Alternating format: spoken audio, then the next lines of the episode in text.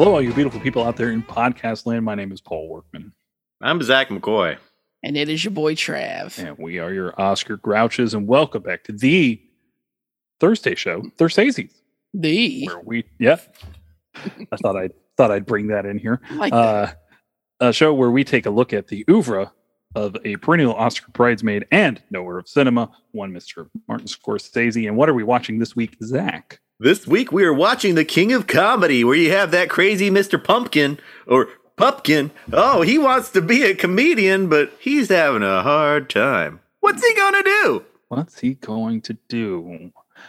And is this everybody's first time watching this film? yeah. No. No, for me as well. All right, Zach, so I'll, remember- I, I'll start it off then, I guess. Oh, hold on, no, no, we gotta we gotta do our uh, Zach. Do you remember when the first time you watched this? Mm. Y- yes. Hold. Hold on. Uh. Well, I'm always left out in the. This is my first time, so I forget about this question. I never get asked it. And and it's been our first time for uh, quite a few movies recently, except for Raging Bull. So Zach, the first time I watched this was January second, two thousand thirteen. That's. I was looking at my rating on Criticker. I was gonna Um, say he went to Criticker. Yeah. Um, yeah. So, damn, man, my first time watching it, Hmm. one of the most uncomfortable things I've ever watched. How about you, Paul? Uh, Comedy Central used to play this in like 2001, like every single day. wow, that's crazy. yeah. I don't uh, remember that ever being on. Yeah, it was it was on like I can even remember Penn Jillette doing the commercials for it. That's crazy. Uh, and uh, so I watched it. I I didn't know it was a Scorsese film when I watched it until like his name came up in the credits. I was like, oh, hmm okay, let's let's do this. And uh, it really tickled my fancy, and it's a perfect film. So let's go. Uh, All right, Trav. at, at this point it's like what makes a film perfect because at this point paul just throws out the word perfect Oh yeah, I'm I'm trying to films, make that word lose all meaning. Dude it, it's the equivalent Sorry, of uh, wrestling I'm fans not screaming no holy shit Or this this is awesome. point. Yeah. um yeah man i gotta say this Whew, man this film sucks It really doesn't. this this movie sucks and i can't wait to dive into what you even remotely even find attractive about this film because I think it's everything, it's not funny. And it's yeah. um the really the only thing i i even remotely giggled at is um what's her name? The, Sandra the crazy Bernhard? chick. Okay yeah. Who again not really funny in real life neither as a comedian so that I just kind of is what it is.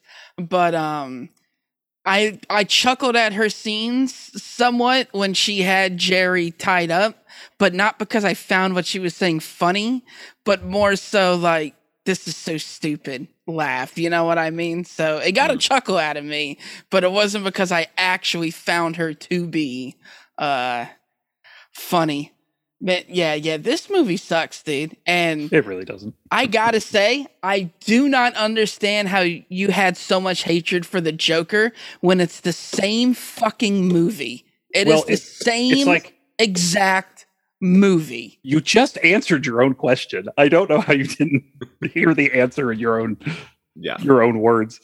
It's like, as I said, I've been watching this movie for 20 years and it's great and I love it. And Joker was like, hey, what if we steal the entire plot of that, But mix in a little bit, mix in a little taxi driver and ruin both of those concepts as much as we can by having an a really hammy performance that isn't good from one of the best actors in the world. Yeah. See, to me, it's the opposite. They took the premise of what this movie could have been and said, we're actually going to make it good. And, you mm. know, Nah.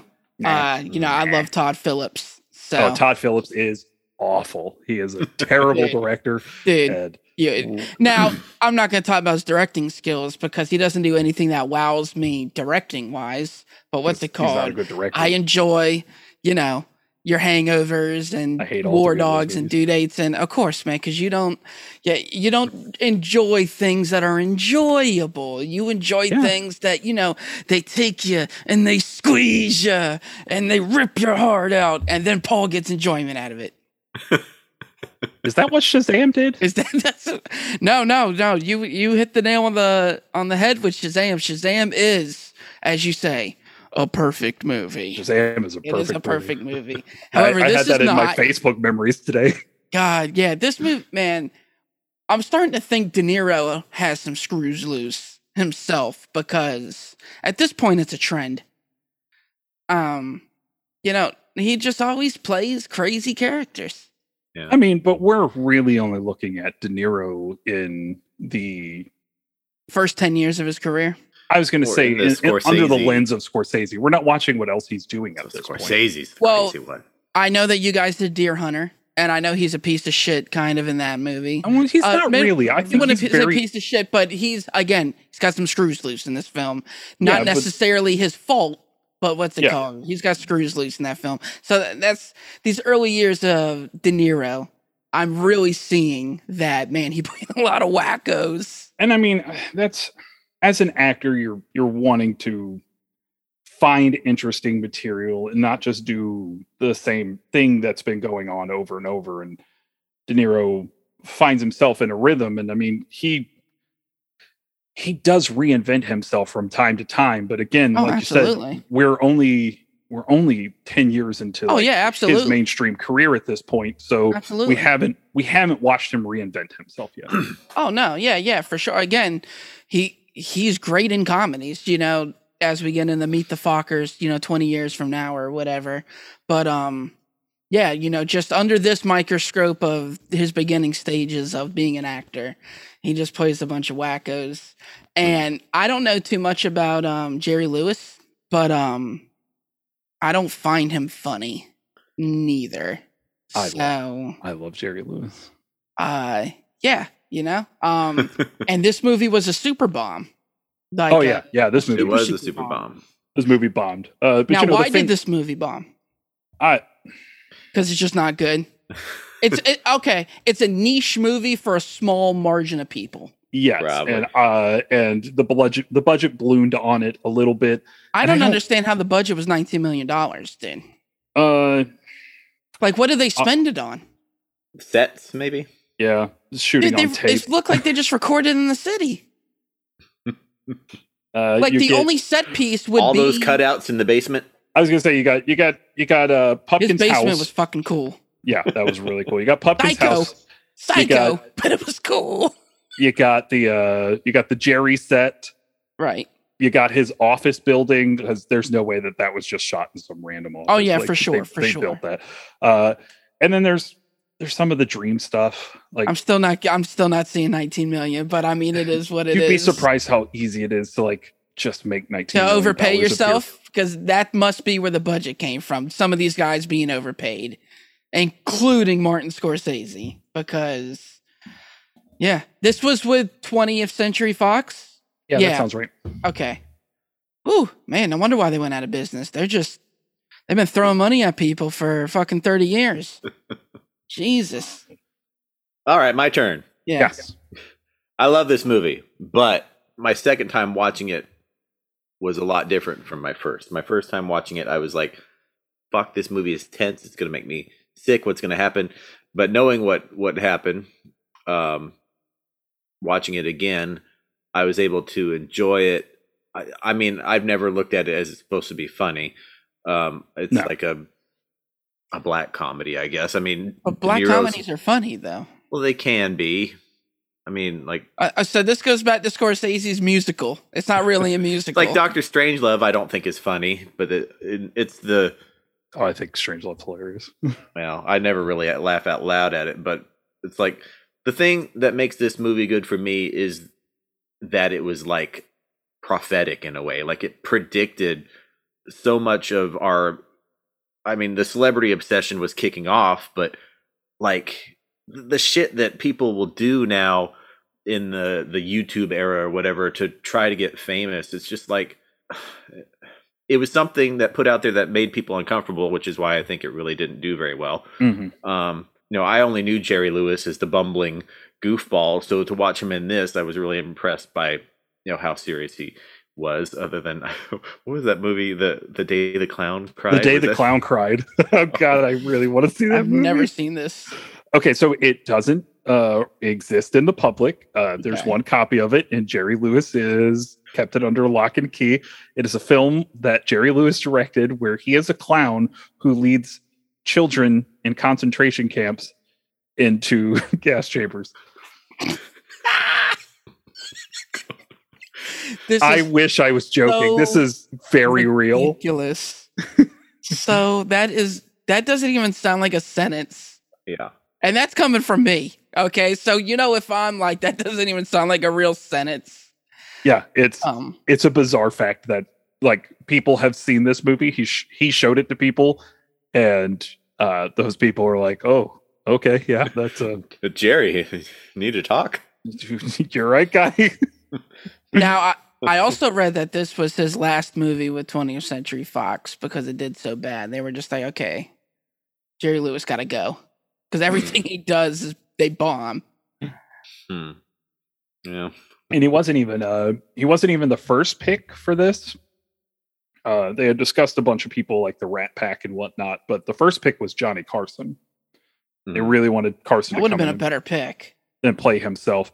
I think I think Lewis is incredible in this film. He Yeah, he is good. he really knocks the, the part out of the park. And I mean, it's it's hard not to with I don't think anybody's performances are bad. It's not Yeah. like I saw De Niro and said, "God, this guy sucks" or anything like that. I put yeah, I put this up on the top tier of De Niro's performances. Oh yeah, I will Yeah. say this: there, there's a little bit of confusion at the beginning because, you know, he meets him and stalks him, gets into the cab, he lets him go, and then he has this like fake dinner in his mind as he's pretending this in the basement and confused the shit out of me at first. I didn't know what the hell was going on until I was like, okay, he must be imagining this conversation with this guy. They Right. just kind of throw it at you and yeah, And- it's just and- and they expect you- weird. They expect you to be, you know, smart enough to follow it. Like Scorsese doesn't want to hold you by the hand in this film. He Yeah, he well. really he really wants the film to happen. Well, he- and- he did a great job. and ah, God, it's so good. Um, and and I like that. I like the blurring of reality and fantasy. I like the way that De Niro plays it. He Mhm. he is so delusional and uh, has such delusions of grandeur that half the time you don't even know if he knows what he's doing is is uh, like a false or a fantasy. Like Yeah. when they break into Jerry's house, him and the woman that he is kind of coerced into being his somewhat girlfriend, maybe. His No. real life wife. Yeah, Yeah. his- His real life wife, yeah. But Uh, definitely not his girlfriend. There's no question mark on girlfriend at that. oh, it, it it definitely is not going to be a thing after this happens.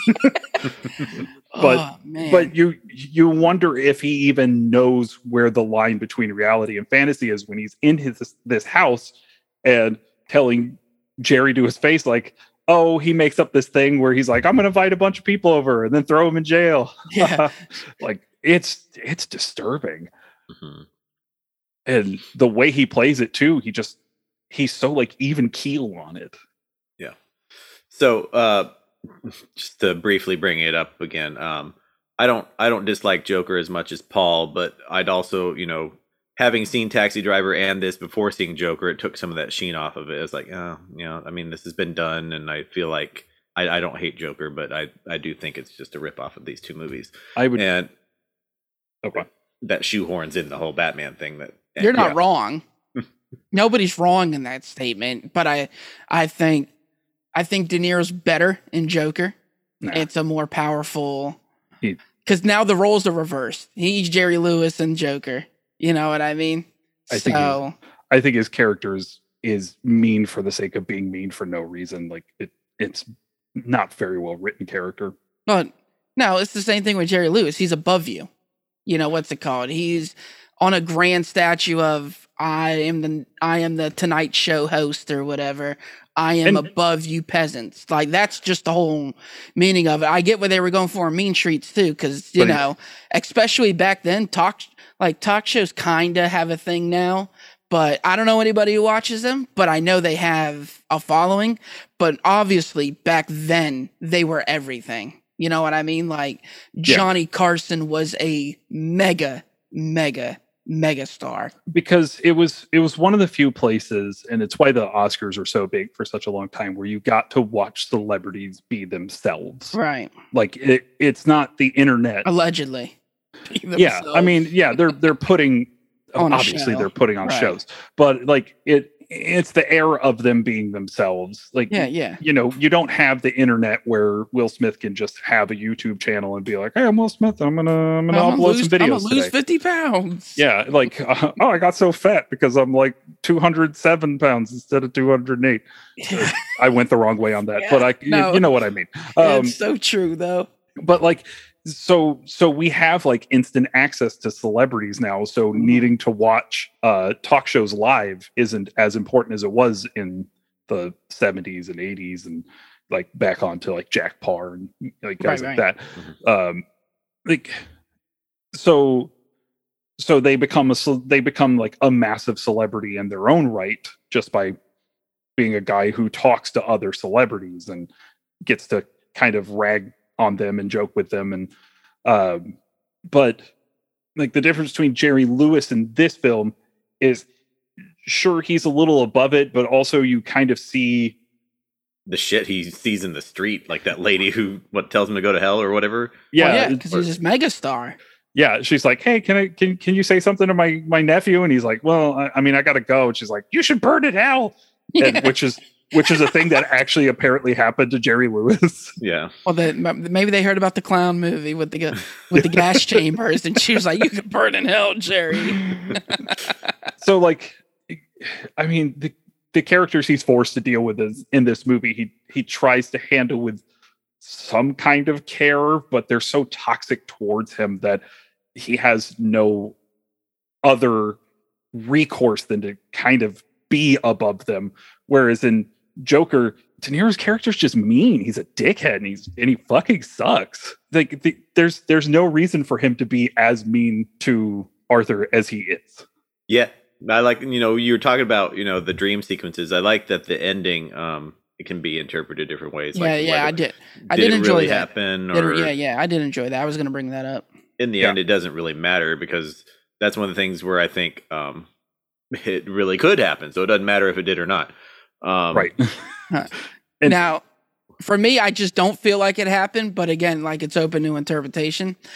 Because, and I wanted to ask you guys this: his bit wasn't funny, No, not not really. But not in The- the slightest. No, the the thing about him getting famous was the fact that, of what he did. Like people want to watch the train wreck. Like they're like, "Oh, this is that guy who kidnapped the guy," and what is it has nothing to do with his bit. That's like the the background. It's like he's Right. famous because of what he did. It's it's very it's very network in that way Mm. where uh Peter Finch's character becomes like a modern day messiah from just being angry. Yeah. Mhm. Like it's it's not really about what he is saying, but how he is saying it. Uh wherein with Rupert Pupkin, again, it's it's not that he is a funny guy because I mean, I've seen stand-up comedians on late night talk shows that are about this funny. It's neither here nor there, but he his celebrity, whether it's uh fabricated or not, like Zach said, is is because he's volatile. And what's he gonna do next? Let's let's keep him in the public eye because he might kidnap someone else. Yeah. Mm. You know, I'm. I, I don't want to. I really don't have nothing else to say because I mean I don't want to really sit here and like just trash the film for 20 minutes, but this is definitely a fucking stinker for for Martin right now. And um, you know, this whole week I've been watching the greatest director of all time, Mr. Ridley Scott, and uh, it's it's after after this after I watched this, your boy had to go and watch something to, you know, a good movie. a, a movie that was more catered towards your Cor- Corte- yeah, there you go. There you go. not because this movie is not that. This movie's definitely not that. And at this point, pretty much half of Scorsese's things up to this point is not that. So All right. Ah, I like where this you is going though. Yeah. Yeah. Well, uh, do we got Can't any other agree notes? all the time. What's that? Can't agree all the time. No. And why? Why should we? We should not. It's it's like I always say, great art divides. At this point, I've come to the conclusion that the lesser Martin Scorsese stuff is what I really, really enjoy. Um, I really enjoy, like we said, um, what's the first one with De Niro? Uh, Street. Mean Mox- Streets. Mean Streets, dude. I really enjoyed Mean Streets, but like nobody talks about that movie. I thought it was way better than Raging Bull, in my opinion. Way and you know, way better than this movie. And you know, nobody talks about it. So I mean, it is it is in the the Library of Congress. National Film Registry. Thank you. Yeah, we'll we'll uh Kind of bring up a list. we'll get down the road. We'll we'll get some more opportunities for some other tastes. I I don't want to skip ahead, but I also want to ask this question just for the sake of getting some background on Scorsese because he's had some serious uh mental stuff going on cuz his movies just are up and down, right? And Right. you know, we don't get another one till after hours. And so what's the mindset after this and it's such this is his biggest box office bomb, right? To this date. Yes. Yes. And it was like the biggest bomb. Like for like money spent versus percentage made, the biggest bomb I think of the year. Mm. Uh, and this comes out in 1983. Right. Like it's it's got one of those premieres in 82 but it comes out in february of 83 so Mhm. it just kind of gets shelved as an 82 film uh which i i honestly didn't know when i scheduled this or i would have Right, scheduled right, it right. as the 83 film um but he was honestly burnt out while making the film and he's still like dealing with whether or not he wanted to retire from making films and uh again this is another one that de niro brought to him from a script that had been going around for like 20 years and uh So Well- they don't they don't work again together for a while. I wonder if they kind of um so they don't really have a falling out per se but apparently scorsese again he just gets completely burnt out he was Right. burnt out going into the film Mhm. he's burnt out coming out of the film and uh de niro and his method madness kind of drives him to the point where he's like i just i just don't want to deal with that uh, for now like it's yeah. I, I i want to focus on something else i want to do something else I, like and and him and bobby you know they stay friends but their their working partnership gets put on hold for a bit right. Uh, Yeah. Speaking of method, I guess that's one other note that apparently De Niro was making anti-Semitic remarks within earshot of Jerry Lewis to help get him pissed off for scenes, which is another kind of i think i think specifically for the one scene where they break into his house Oh, okay. Yeah. what 'cause what God, happened? he just was slinging slurs at at Jerry Lewis to try to get him into the De Niro? yeah. God, that's so fucking. Yeah. And it's one of those things I don't even think I don't even think, you know, I I wouldn't classify him as anti-Semitic, but don't do that. Just don't Yeah. do that. Like, uh, there are plenty of other ways to fucking piss somebody off if you really want to. Like, Just no, don't do no, that. If if that happened in today society, and he's throwing n bombs or you know, like you said, anti-Semitic stuff, it's going on uh, YouTube. It's going dude, on he every wouldn't. He, major his site. career would be done pretty much. Yeah. So that shit's not cool. Yeah. yeah, I mean Kramer still hasn't come back from his thing. So He'll never come back because I don't care what, and I love Seinfeld. And I was gonna bring up, I watched, I was watching Seinfeld episodes today, and uh, it was the episode where Jerry was talking about how his uncle um call, calls everything anti-Semitic, like no matter what. You know, he burns the burger. It must be because he's anti-Semitic, and I don't care what the Kramer. I don't know the guy's real name, and Michael he could Richards. say it was part of the bit, but he's fucking lying. Mm. uh, I don't believe it once whatsoever. uh, a, a smart a smart comedian could shut down a heckler without having to do that. Mm. Yeah. Like just don't don't do that. it, it's really easy. Don't do it. Right. Jerry Lewis did say in the end that he had a good working relationship with De Niro and Scorsese, aside from that one time, but still, that's too much. Anyway, Except for that one time he was shouting slurs at him. God, he did look. uh, no, I'm not justifying it, but he was so pissed at him in that scene. oh yeah, yeah, for sure. He was. He definitely Hey, was. Yeah. Uh, and and that's always the thing I hate the most about again going Method back to acting and method stuff. acting is that when the results are like, "Hey, look how good he was in that scene. Obviously, I did a good job, didn't I?" No, Yeah. stop it. Yeah. Try acting. I did. I remember when the Man on Man on the Moon documentary came out like two, three years ago on Netflix, and people are trying to defend Jim Carrey's behavior. Oh, Jim and Like, Andy. Oh my Uh, God. obviously, it worked because it was his best performance he's ever given, and it's like, no, dude, that there's no justification for treating people like that. I don't give Yeah. a shit. And then and then other people who actually knew Andy Kaufman were like, he, he said he was he said he was channeling Andy Kaufman, but Andy Kaufman never acted that. Like he had his bits, and his Yeah, yeah, bits yeah. were separate from who Andy Kaufman He was. And acted like what he thought Andy Kaufman acted like, exactly. not really what he probably really acted like. right. So, yeah. All right. Mhm. Uh, so I guess we'll get into our worsty judgments.